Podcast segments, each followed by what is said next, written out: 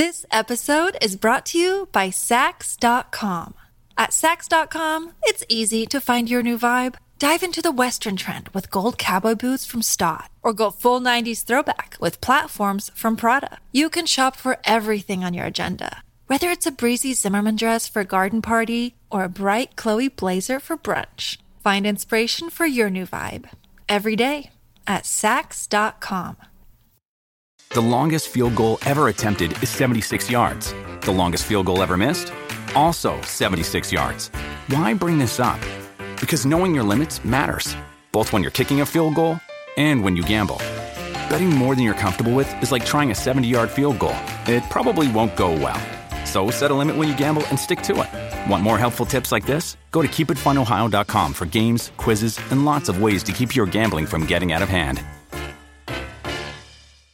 Mom deserves the best, and there's no better place to shop for Mother's Day than Whole Foods Market. They're your destination for unbeatable savings, from premium gifts to show-stopping flowers and irresistible desserts. Start by saving 33% with Prime on all body care and candles. Then get a 15-stem bunch of tulips for just $9.99 each with Prime. Round out Mom's menu with festive rosé, irresistible berry chantilly cake, and more special treats. Come celebrate Mother's Day at Whole Foods Market. Hometown Ghost Stories contains serious and often distressing events and is not intended for all audiences. Listener discretion is advised. 1942 was a strange year for the sleepy coastal town of Pascagoula, Mississippi. It wasn't enough that the whole country was on high alert from the bombing of Pearl Harbor, but they had something else to worry about, something strange and bizarre. A man was sneaking around in the middle of the night, creeping into people's houses, cutting off their hair, and then disappearing back into the darkness without waking anyone. I'm Dave Wilkins, and this is Hometown Ghost Stories, Dark Mysteries, The Phantom Barber.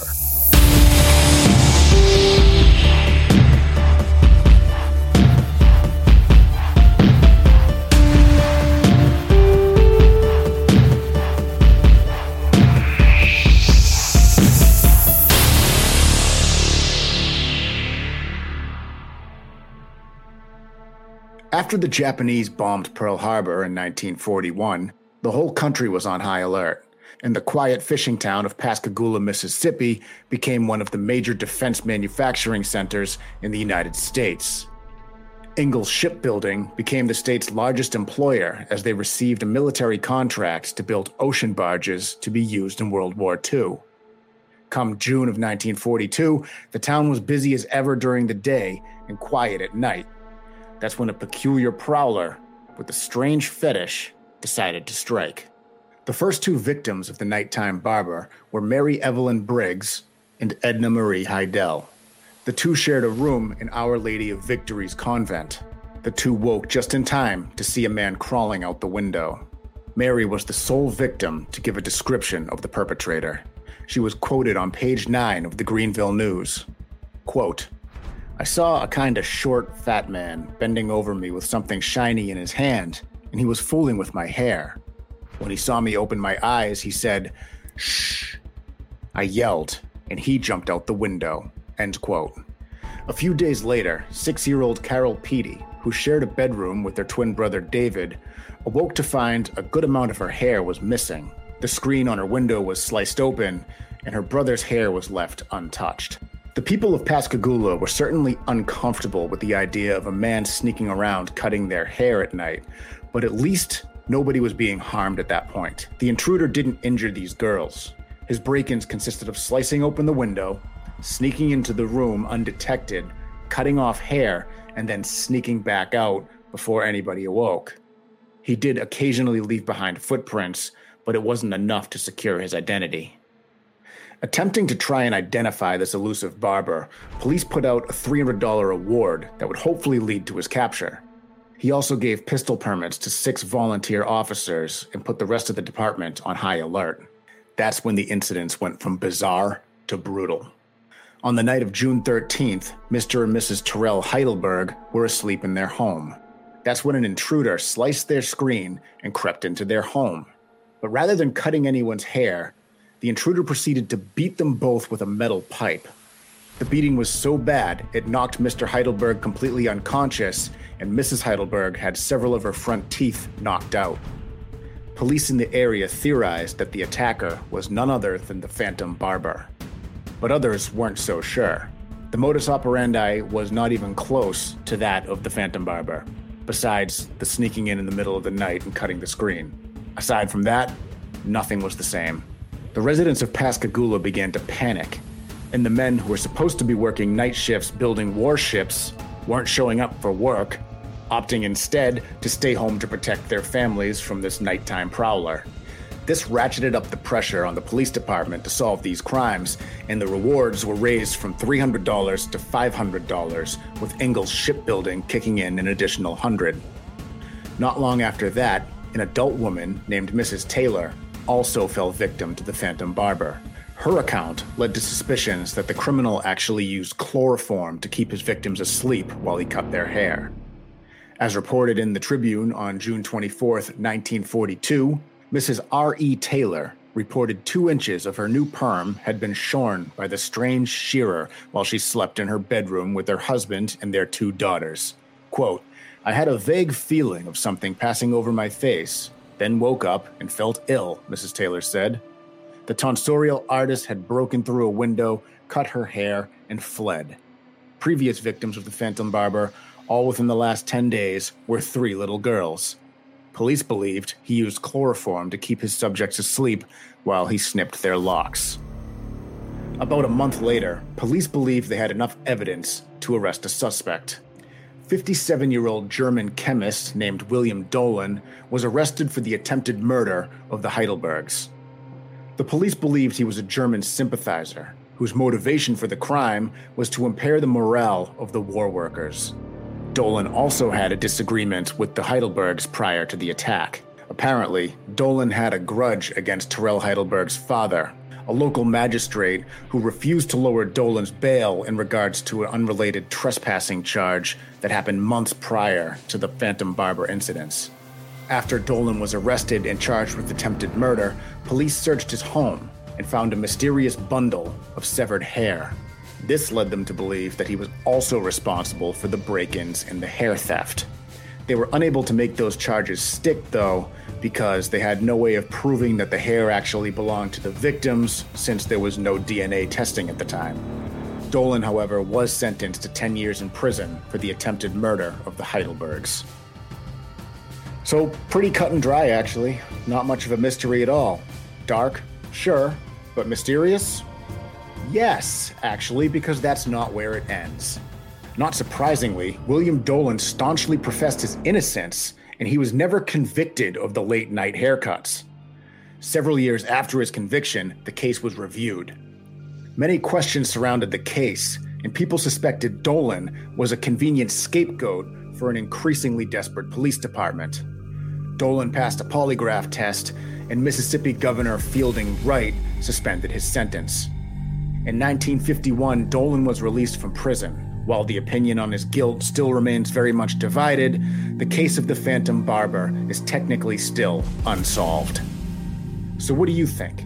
Stick around as Jesse, Rob, and I discuss the mysterious and frightening case of the Phantom Barber of Pascagoula, Mississippi.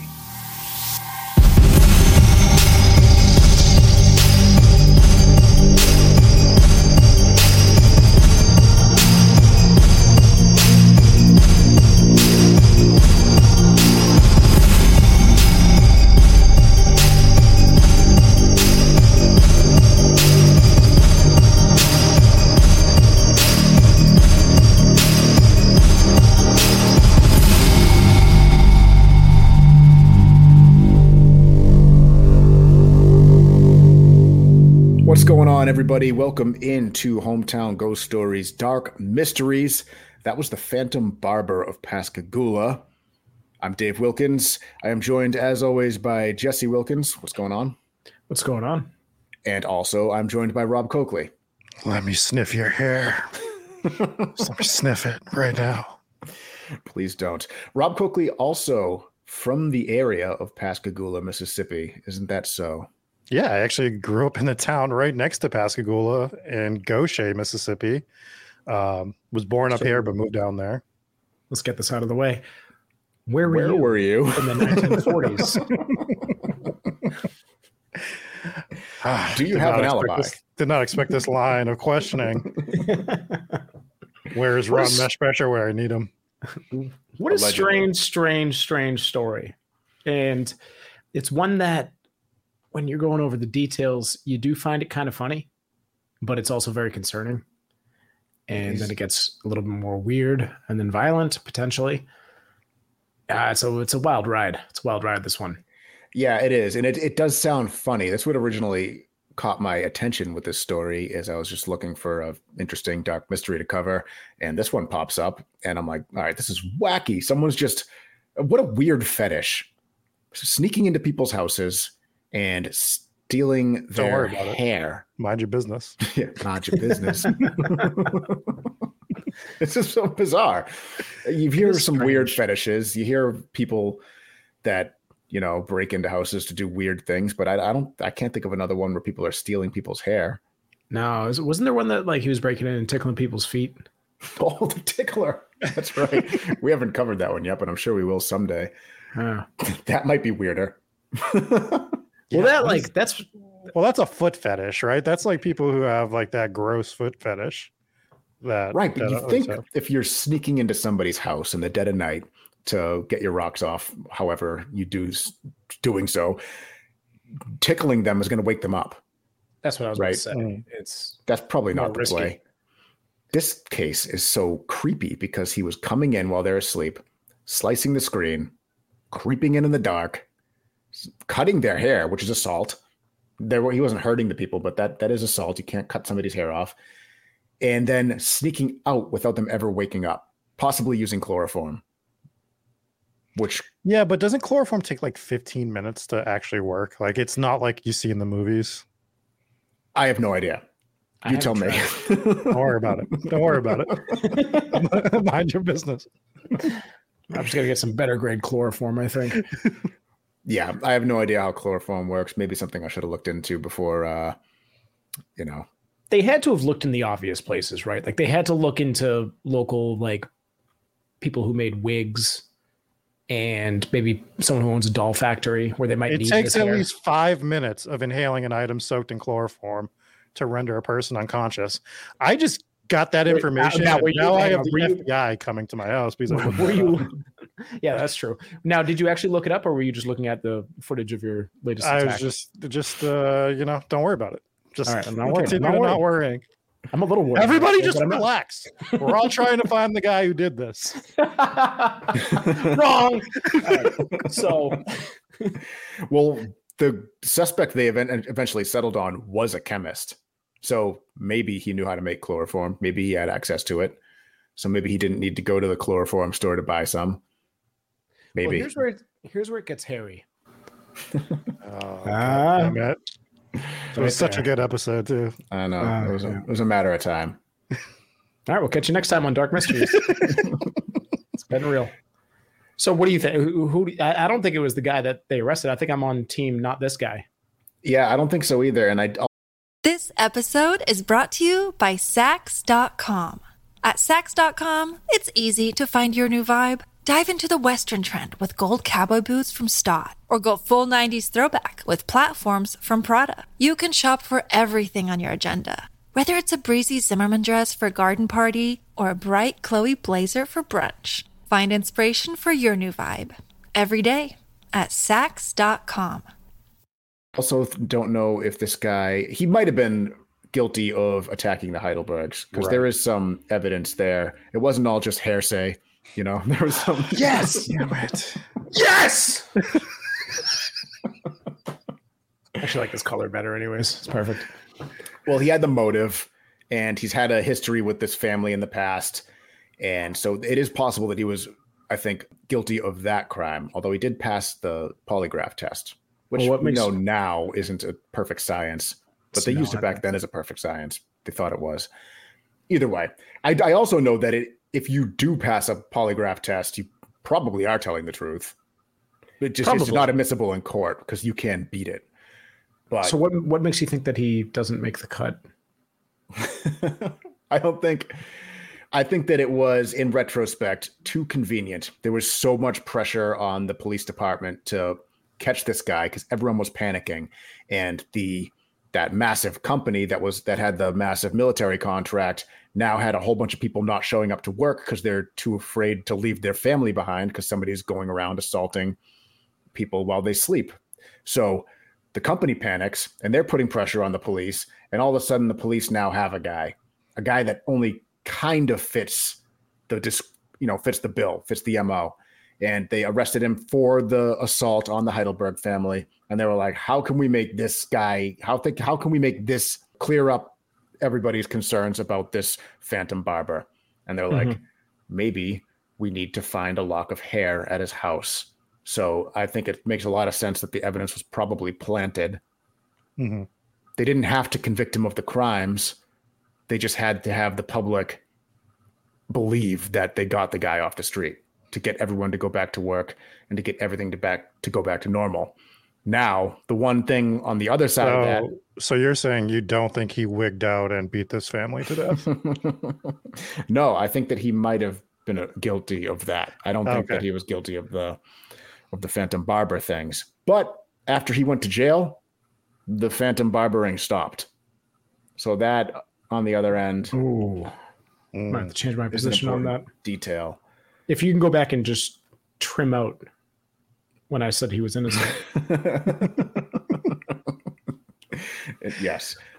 I mean, we're making a lot of jokes, and as we rightfully should, but it is terrifying, right? Like, to think of the personal space that is being invaded by someone breaking in, getting that close to you without you knowing, and cutting off your hair.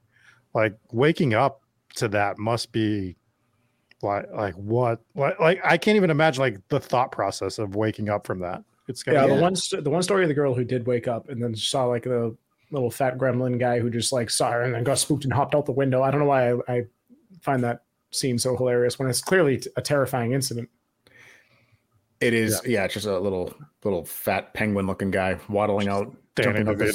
Just Danny DeVito. I know. Yeah. Oh my God. That's Frank from Always Sunny. Always Sunny. I can see him doing that. Yeah, Danny DeVito, not his character. Just Danny DeVito would be doing that. Just Danny DeVito. I think Danny DeVito's probably a pretty nice guy, but Frank from Always Sunny, I could see him doing this. Yes. Definitely could see him doing this. Yeah, I just think that it was too convenient for it to make for the police department. We see this in a few cases. You saw it in Villisca. You saw it in another side content episode that I think you did, Rob, where they're like, get someone to convict him now because we need the public to calm down. Yep. And this is the 1940s. But these things were going on where they would just grab up anybody, be like, all right, this is the guy. You don't have to worry about it anymore. Everyone go back to normal. Yeah, you see it time and time again at this point. I think you're talking about the Cleveland Torso Murders, yep, where they brought the guy in and basically pinned it on him, and probably wasn't him. And you see it with all sorts of cases, people wrongly convicted. They go back years later, finally get the DNA evidence or something. And it's like, oh, well, sorry, we locked you up for 40 years. Here's, $10,000 in a sorry. Can't sue us. Bye. Yeah. And to say, well, it was 1942. It wasn't that long ago. Would a government really be that ridiculous? This is the exact same time the U.S. government rounded up everybody who was Japanese and just put them in camps. Right. So I would say that it's not out of the realm of possibility. And the other thing you brought up is Ingalls Shipbuilding, right? So that company today is still one of the most prominent employers on the coast of Mississippi. It's still the largest employer in the state as of today. Yeah. Right. So they still are massive there, and now you go back to 1940, they probably controlled the area at that point. Absolutely. Because there was probably nothing else there. So exactly. And that's where all the pressure on the police department was coming from. And that's why they had to put an end to this case. Now if there's a chance that they did get the right guy, and there's also a chance that they framed what they thought was the wrong guy and accidentally got the right guy. I think there's a slim chance of that, which is hilarious. Yeah, the other option is they put this guy in jail, and the real guy sees it and he's like, oh shit, they're close to me, I got to stop doing this so that they don't come in any further. There's already someone in jail, I'm off scot-free if I don't do this anymore. Right. But how, if that's your thing, if that's your fetish, if you can't control yourself, maybe he moved. Or he moved. Or maybe that was his out. He was like, I have to move now because if I keep doing this, they're going to come after me harder. So, but yeah, I think that if you ask me, they got the wrong guy, and I do think they probably did get the right guy for the bludgeonings. Yeah. But I mean, this guy was going, his MO was he would sneak into somebody's house, cut their hair, and then sneak back out unseen without waking or hurting anyone. And then I'm supposed to believe that all of a sudden he jumps, he breaks into the Heidelberg's house, and they were attacked with a heavy iron bar, knocks the guy unconscious, knocked his wife's teeth out. This is a very up close, very personal, very, very violent and very opposite side of the spectrum from just sneaking in and sneaking out and being a weirdo. Right. These creeps that are like this, and there was a similar case, Jesse brought it up in the Villisca, where one of the guys that they got was just this creepy dude who was like, this guy is not capable of a violent crime like this. Right. So I don't think it just, the MOs are such a big deal in cases like this, and I just don't think it makes sense that it was the same crime. Yeah, because you would think he would just run away if he ran out the window when that one woman woke up. So let's say he was trying to do the hair cutting thing to this couple and they woke up. It doesn't seem like his MO, to your point, would be to grab a lead pipe and just start beating them. Yeah. Right? Unless he was backed into a corner or something. Like I don't think these two crimes are connected at all. No. Yeah, I don't think so either. The only thing that they had to go on was that the person sliced the screen open and broke in the middle of the night. So that I think, without being redundant, I think that they took that similarity and they ran with it, planted the hair, and threw this guy in jail. All right, I think this is the part of the show where we should just start getting into it. Jesse, what are your fetishes? Just watermelons. Yeah. You? Same? I can tell you what my reverse fetish is. Do you want to get into that? I don't know why this episode. Well, I know what your fetish is. It's sneaking into people's houses and cutting their hair off in the middle of the night. We established this. But only in the 1940s. Like time traveling is how... People change. People change. What are your fetishes, Dave? My fetishes are what is to take any amount of spare time that I have in my life and fill it with researching stuff for this podcast. Just 100% of my spare time that I have, I like to just research weird, peculiar things like torso murderers and phantom barbers that sneak into people's houses and steal their hair at night. My family will be like, Dave, do you want to come spend time with us? And I'll be like, no. Have you heard of this serial killer? And they worry about me. So that's my fetish. I think that's pretty common. There are loved ones in family that are somewhat concerned. Like my wife straight up doesn't tell my mother-in-law when we're traveling to do something for this show. And she'll just make up excuses for me. I'm like, why don't you just tell her what I'm doing? And she doesn't. She's just like, yeah, Jesse's spending time with his other family in Pennsylvania. I'm like, I think that's considerably worse. He's wrong with it. Just having an affair. Nothing to worry about. He's on trial for murder. He'll probably beat it again, but he's got to go down to Pennsylvania. Yeah. Oh man. Concerning stuff. Let's thank our patrons real quick. We have Allison V, Garrett, Jeannie R, Lisa J, Mike Oubliette, Blake, Mom and Pops W's, Peach Smoothie, Robert H, Demon King, and Inspires Gaming. Those are our VIPs. They are legendary. Thank you so much. We have 32 DRC, Ambi Rose, Anna C, Chris C, Donnie N. We have Elizabeth Young, Lily, Jake V, Janice G, Marfire, Matthew T, Papa Squatch, Rachel B, Sandy C, Sarah Cook, Stephanie A, Sydney B, Al Capone, Anthony T, Brandon W, Brennan B, Captain McSlugs, Kath Q, Cody G, Huska, Castle, Huggy Bear, Joe R, Kiralee J, Mark M, Mariah M, Nuthouse Queen, Paul from St. Louis, Sam from Nepal, Sarah R, Scotty L, Solder, Flair, Soph, Hooper, Swanee, and the other Rachel B. As little as $3 a month, you can get your name on this list, ad-free episodes, early access to shows just like this, bonus content, exclusive Discord access to our private Discord channels, and $1 a month you can become a member on YouTube, unlock all the fancy new emotes. Pretty much new emotes every single week. So do that. Just do it. It's cool. Do it. Like it. Make sure you like and subscribe to this video if you like this content and want more like it. Then do that. If you subscribe to the $50 Patreon tier, Dave will sneak into your house and cut your hair off at night and then sneak back out. Yeah. Dave, as long as that's what you want. That's my thing.